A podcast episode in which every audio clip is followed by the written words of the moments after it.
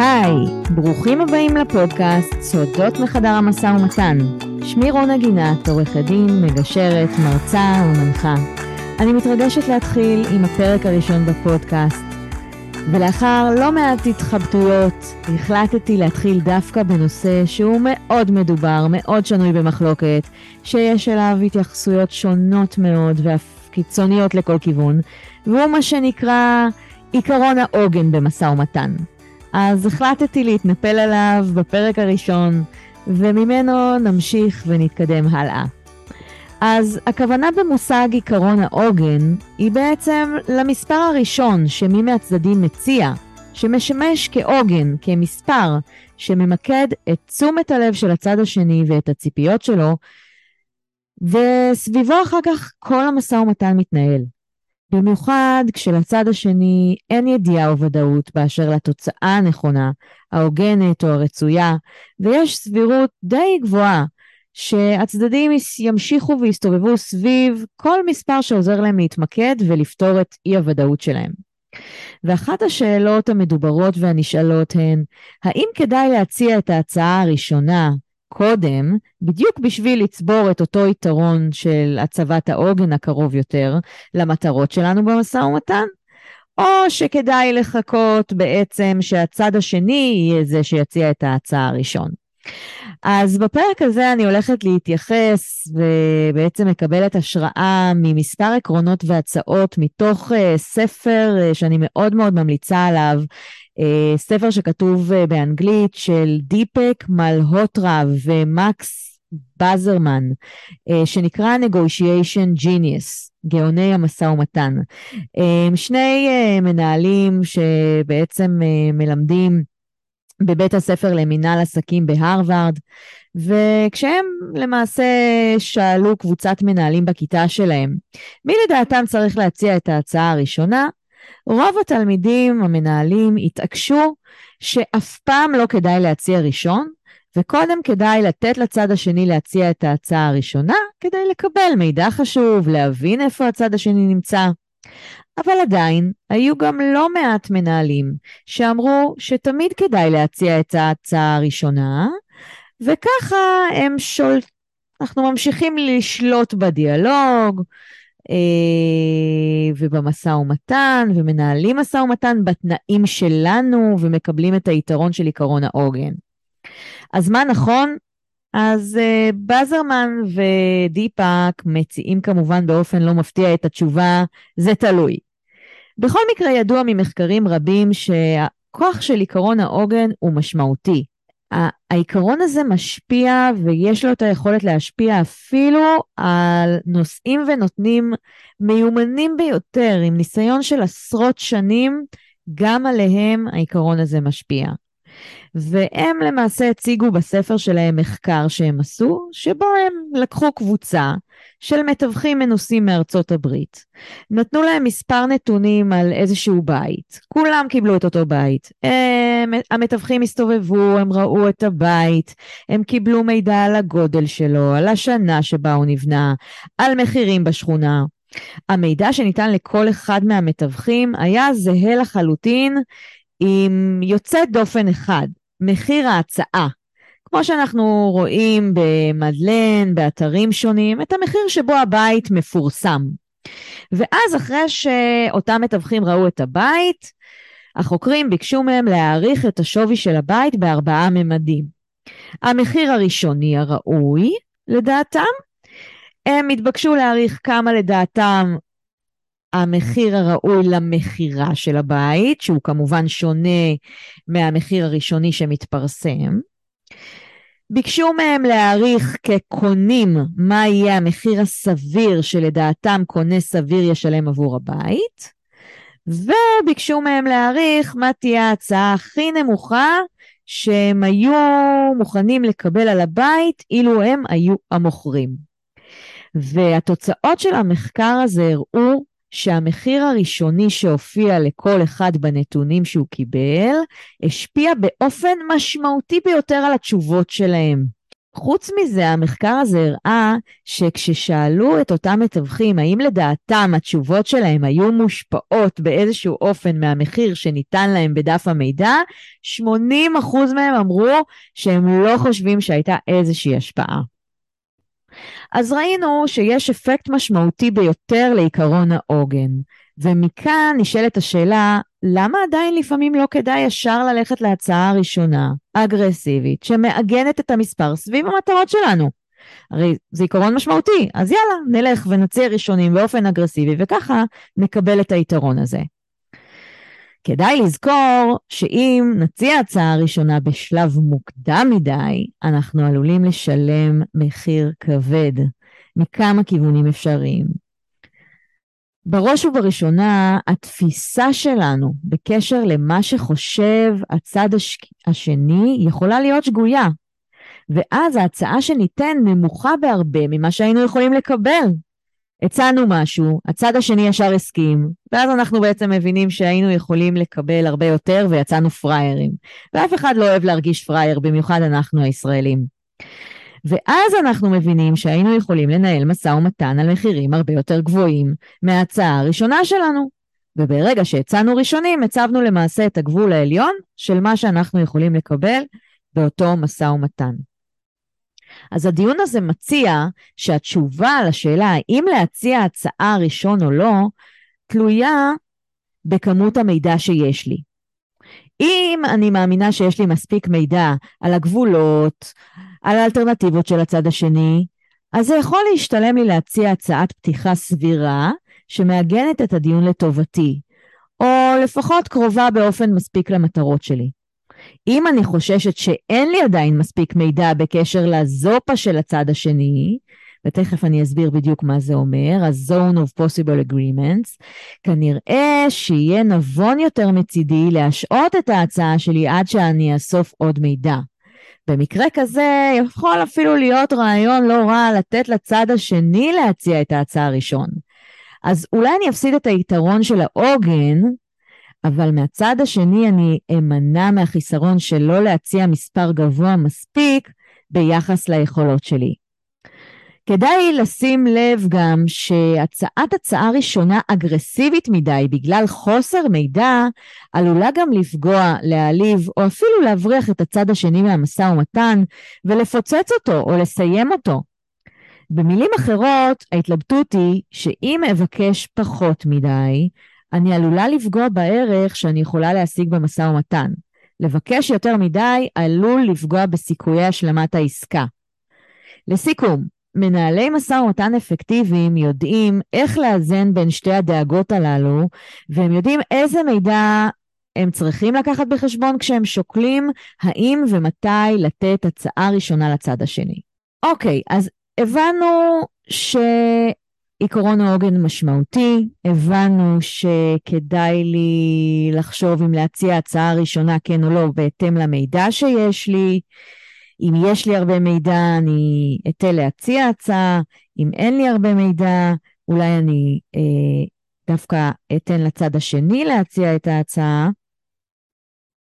ועכשיו אני רוצה שאנחנו נדבר על כמה פרמטרים או עקרונות שאני צריכה לקחת בחשבון אה, כשאני אה, שוקלת איזה הצעה ראשונה כדאי לי להציע. אז אה, נניח שאספתי מספיק מידע, ואני רוצה להשתמש בעיקרון העוגן באופן אפקטיבי. נשאלת השאלה כמה כדאי למשוך את ההצעה הראשונה שלי, עד כמה לקחת אותה לכיוון הרצוי, הקיצוני. אז בהתאם לגישה של דיפאק ובאזרמן בספר שלהם, יש ארבעה פרמטרים שכדאי לשקול. אז הפרמטר הראשון שהם מדברים עליו זה שכדאי לנו לשמור את כל ה ZOPA בתמונה. אם למשל הצד השני יציע הצעה גבוהה מאוד, אז אני אציע, אז אני אציע הצעה נמוכה מאוד, שתשמור את האפשרויות של שנינו להתקרב אחד לשני באופן משמעותי.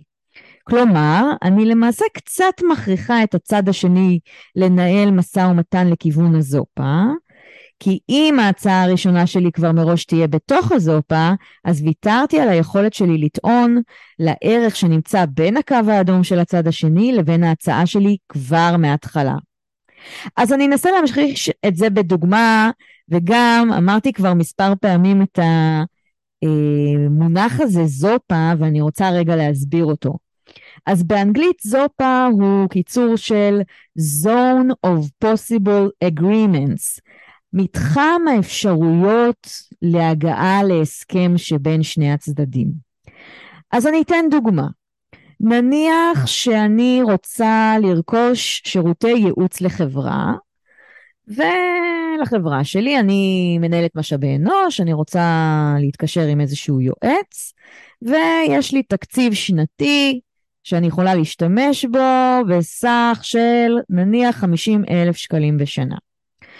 אז למעשה 50 אלף שקלים לשנה זה הקו האדום שלי, או מה שנקרא ה-reservation value שלי. ונניח שמהצד השני, אותו יועץ, יש לנו יועץ מוכשר שאני פונה אליו, ומבחינתו הקו האדום שלו זה שהוא לא יהיה מוכן לתת לי את שירותי הייעוץ בפחות מ-40 אלף שקל לשנה. אז למעשה הזופה, מתחם האפשרויות שלנו להגיע להסכם, הוא כל סכום שבין 40 אלף שקל, שזה הקו האדום של היועץ, לבין 50 אלף שקל, שזה התקציב שלי, אוקיי? אז אני מקווה שהמונח הזה יותר מוכר. ובואו נחזור רגע לפרמטר שאותו אנחנו רוצים לשקול כשאנחנו חושבים האם להציע הצעה ראשונים.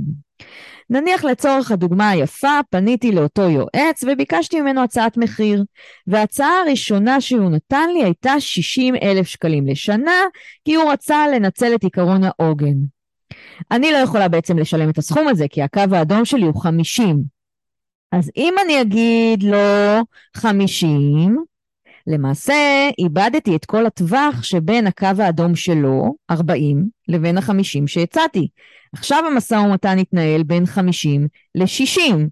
אז נניח נגיע ל-55, זה, זה סיכון די גבוה שלא תהיה עסקה, כי אין לי תקציב לזה.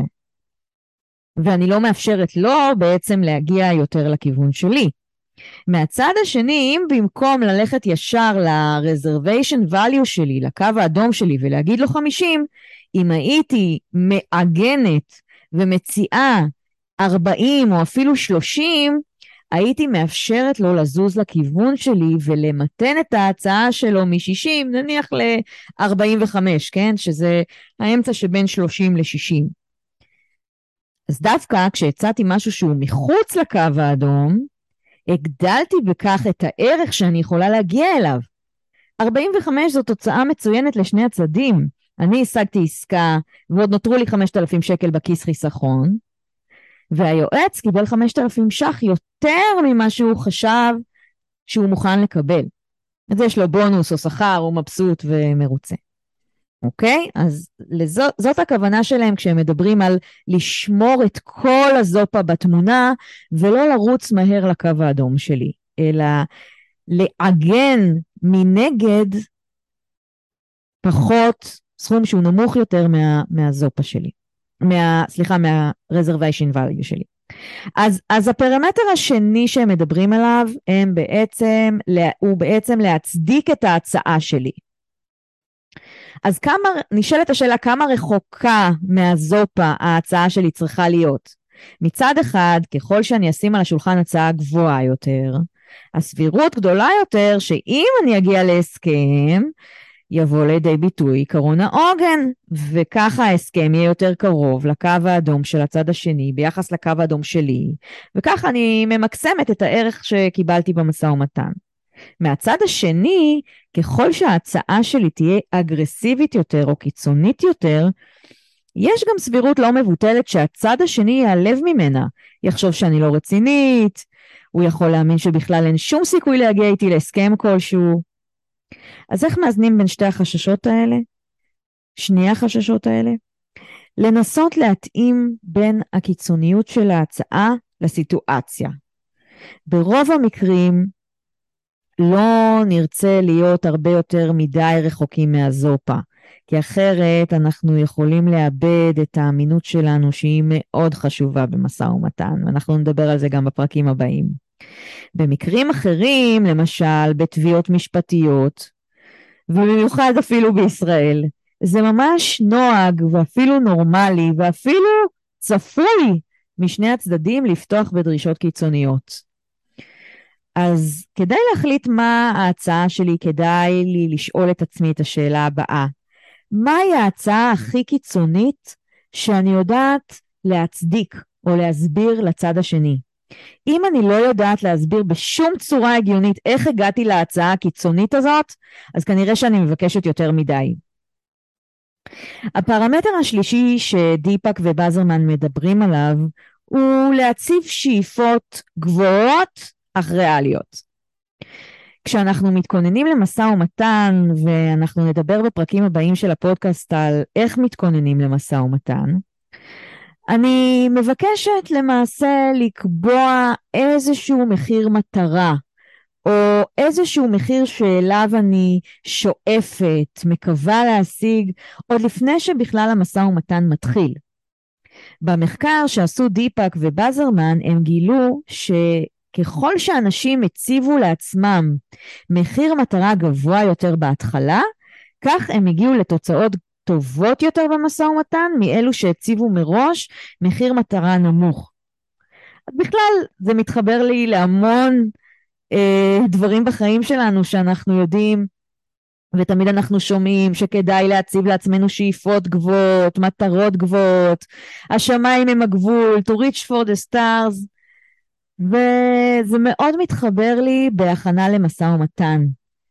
ובעצם גם הם באים ואומרים לא לפחד לשאוף גבוה, אך להישאר ריאליים בהערכה של הזופה, במיוחד כשאני משלבת את הפרמטר הזה עם ההצדקה, עם הצורך להצדיק או להסביר את ההצעה שלי, גם אם אני שואפת גבוה ואני יודעת לה, להסביר למה באופן הגיוני לצד השני, אז למה לא? והמחקר שלהם הגיע למסקנה שכך בעצם אנשים מינפו את התוצאות שלהם במשא ומתן. אז לא לפחד לשאוף גבוה. הפרמטר הרביעי זה לקחת בחשבון גם את היחסים וגם את ההקשר.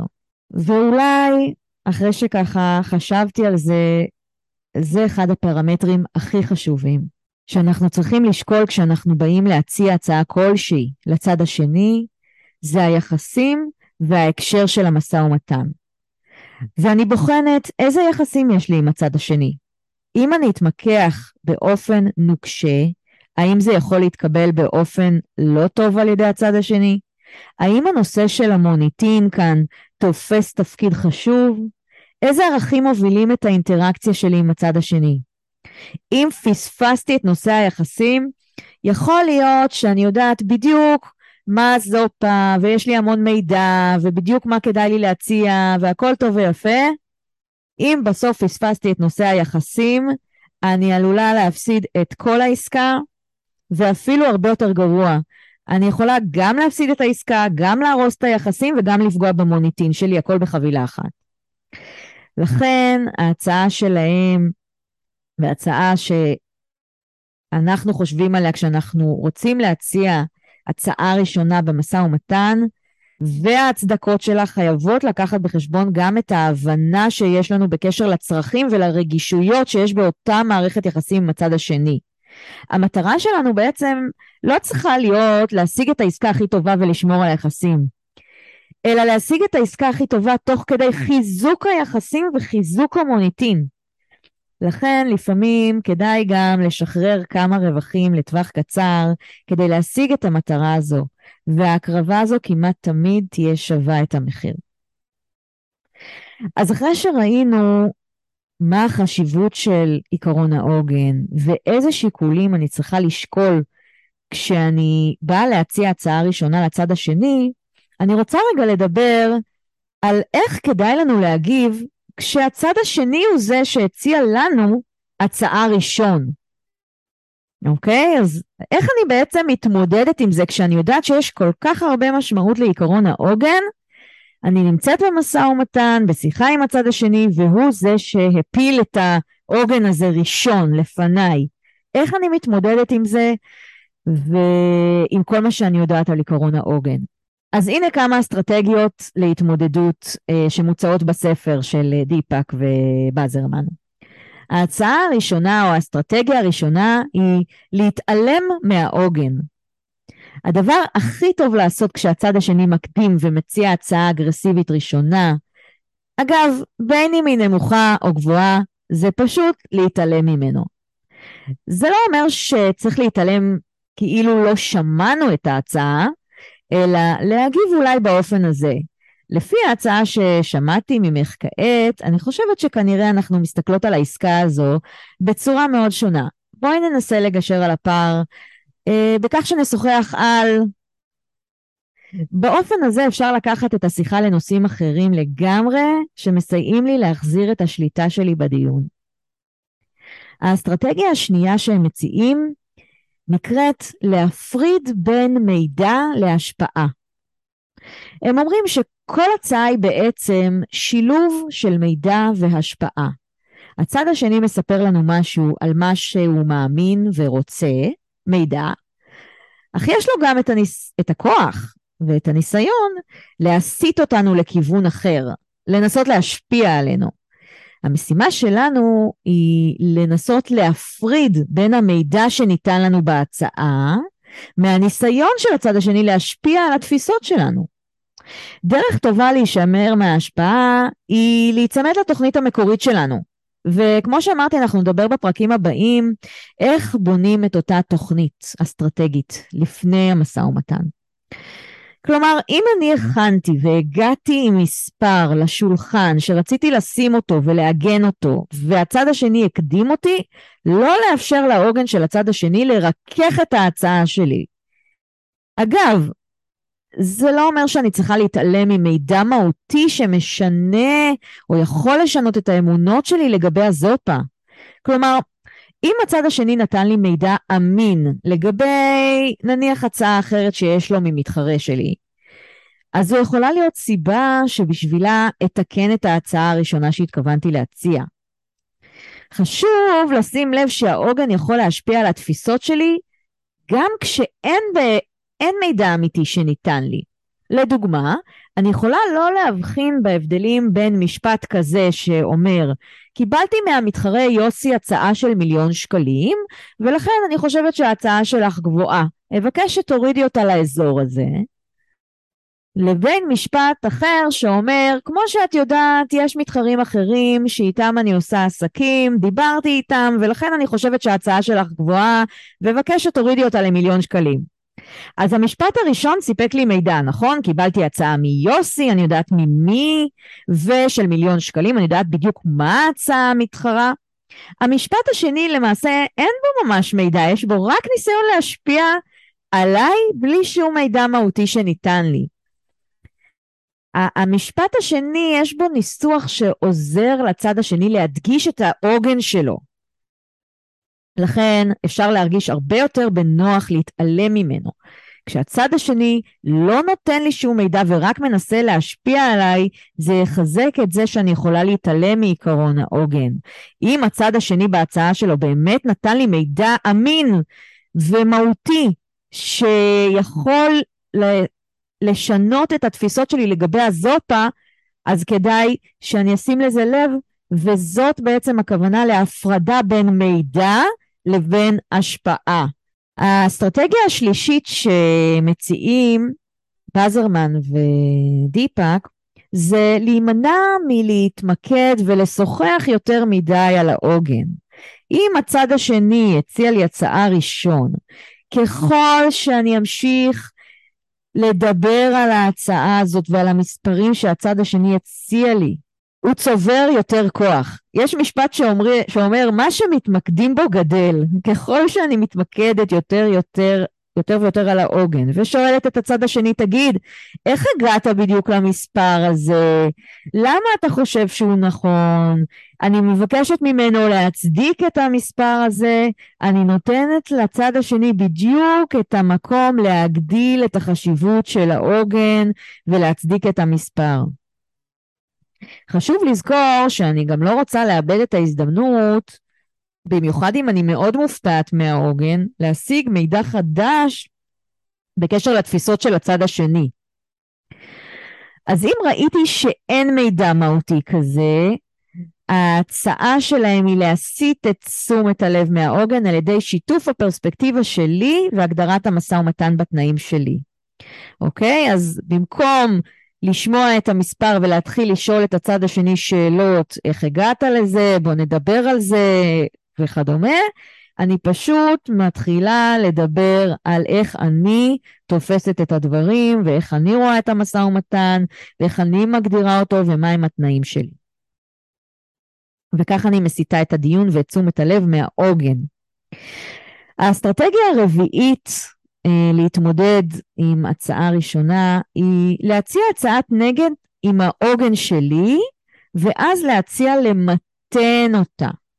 על ידי הצעת נגד אגרסיבית, אנחנו יכולים להשיג לעצמנו את היכולת לתפוס כמה שיותר זופה שאפשר, ואנחנו גם צריכים לזכור שיש בזה סיכון מסוים, כי הצדדים יכולים להיות מאוד רחוקים ולהגיע לאיזשהו דדלוק, לאיזשהו מחסום שעוצר אותם מלהתקדם במשא ומתן, וזה יכול לפוצץ את כל העניין. אז כדי להקטין את הסיכון הזה לפיצוץ, אפשר להציע את ההצעה הנגדית שלנו עם העוגן שלנו, אפילו שהיא רחוקה מהעוגן של הצד השני, ואז להציע שאנחנו צריכים לעבוד ביחד כדי לגשר על הפער. ואפשר גם להציע להיות זה שעושה את הצעד הראשון לצמצום אותו פער על ידי דיון בתפיסה שלי, ברעיונות ובמחשבות שלי לגבי הצדקת ההצעה האגרסיבית שלי. והגישה הזאת יכולה אולי לאפשר לי לנוע מהעוגן של הצד השני ומהעוגן שלי ולחפש מכנה משותף. הם ממש נותנים פה דוגמה למשפט אה, והם אומרים ככה, ממש איך, איך לעשות את זה, מה ממש להגיד. אומרים משהו בסגנון הזה. אז על בסיס ההצעה שלך, שלא הייתה צפויה, זה נראה שיש לנו הרבה עבודה לפנינו.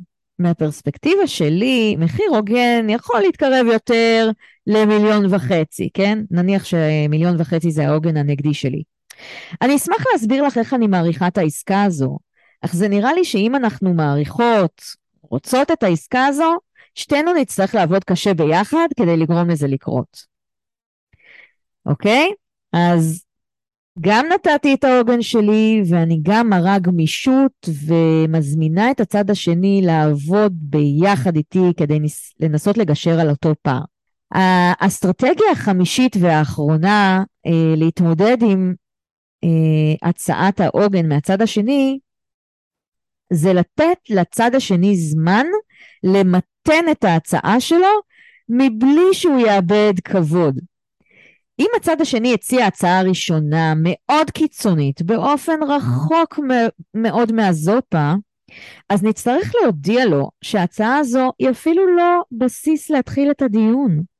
ההצהרה הזו צריכה לבוא מאיתנו ביחד עם מידע שנוגע לפרספקטיבה שלי והזמנה כנה לפתוח מחדש את המשא ומתן מנקודת התחלה אחרת לגמרי. כמובן שזה לא כל כך פשוט וקל לצד השני מיד לשנות את ההצעה באופן דרסטי. מעשה כזה יכול להעמיד את הצד השני במצב שהוא צריך להודות שהוא, אה, שהוא אה, העמיד פנים, או שהוא אה, ככה הלך באופן קיצוני בהצעה שלו, והסבירות שזה יקרה היא יחסית נמוכה. לכן מומלץ להציע לצד השני לקחת קצת זמן לחשוב על הדברים. הזמן הזה דרוש לא מעט בשביל לעזור לצדדים לשמור על הכבוד, או איך שנקרא to save face. אז הצד השני יוכל לחזור לשולחן המשא ומתן אחרי יום, שבוע, חודש, אחרי שהוא אה, חשב ושקל בכובד ראש, אחרי שהוא שכנע את חברי הדירקטוריון, אחרי שהוא בדק שוב את הנתונים, אחרי שהוא נלחם בשיניים כדי לבוא לקראתי. כל מה שאני יכולה לעשות כדי לצאת, לתת לצד השני את היד הזאת שתסייע לו לסגת מהדרישות הראשוניות המוקדמות שלו והיד הזאת יכולה הרבה פעמים לבוא בצורת זמן והצעה לחשוב, לשקול את הדברים, להתייעץ, לבוא מחדש, ובכך אפשר להתקדם ולעזור לצד השני גם לשמור על הכבוד, אבל גם לתת לו את ההזדמנות לשנות את ההצעה. אז אני חושבת שלהיום, לפרק ראשון ככה, זה מספיק. אני ממש מקווה שהצלחתי לתת ערך בפרק הזה, ואשמח כמובן לשמוע אה, פידבקים, שאלות, הצעות, רעיונות לנושאים נוספים לפודקאסט. אה, מקווה שנהניתם. בינתיים אתם יותר ממוזמנים להירשם לקבלת הפרקים הבאים בפודקאסט דרך אפליקציית הפודקאסטים המועדפת עליכם, ולהירשם גם לקבלת ניוזלטר דרך האתר שלי, גינת מקף אמצעי לא נקודה com. נתראה בפרק הבא, ביי בינתיים.